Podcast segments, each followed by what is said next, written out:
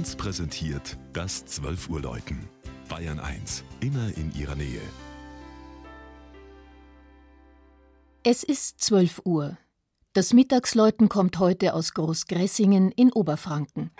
Georg Impler ist dafür in den Landkreis Bamberg gefahren.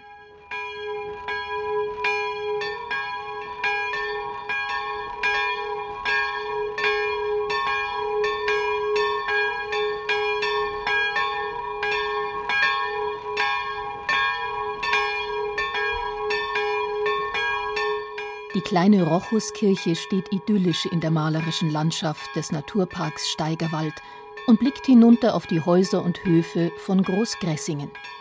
Der 350 Einwohnerort ist ein Gemeindeteil von Ebrach, das berühmt ist für sein 1803 aufgehobenes Zisterzienserkloster mit der grandiosen frühgotischen Abteikirche. Der Ursprung des über 400 Jahre alten spätgotischen Rochuskirchleins hat jedoch überhaupt nichts mit Idylle zu tun.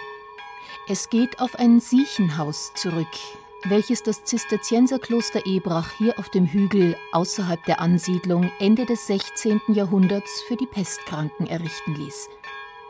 Zum Dank für das Abklingen der Pest hat man dann 1612 den einschiffigen Saalbau mit dem fast 15 Meter langen Innenraum aufgeführt. Der zisterziensischen Klosterregel nach gab es statt eines Turms nur einen Dachreiter. Und obwohl bereits die Renaissance im Schwange war, kam die Formensprache der Spätgotik zum Zuge. Die heutige Ausstattung der Kirche, etwa der frühbarocke Hochaltar, die Seitenaltäre und die Skulpturen der Pestpatrone Rochus und Sebastian stammen überwiegend aus dem 17. und 18. Jahrhundert. Eine Ausnahme macht die in Rot, Blau, Weiß und Silber gefasste gotische Pietà. Sie gilt als bedeutendstes Kunstwerk und muss bereits um das Jahr 1500 geschaffen worden sein. Der Dachreiter hat nur Platz für zwei Glocken. Trotzdem wurde die größere im Ersten Weltkrieg eingeschmolzen.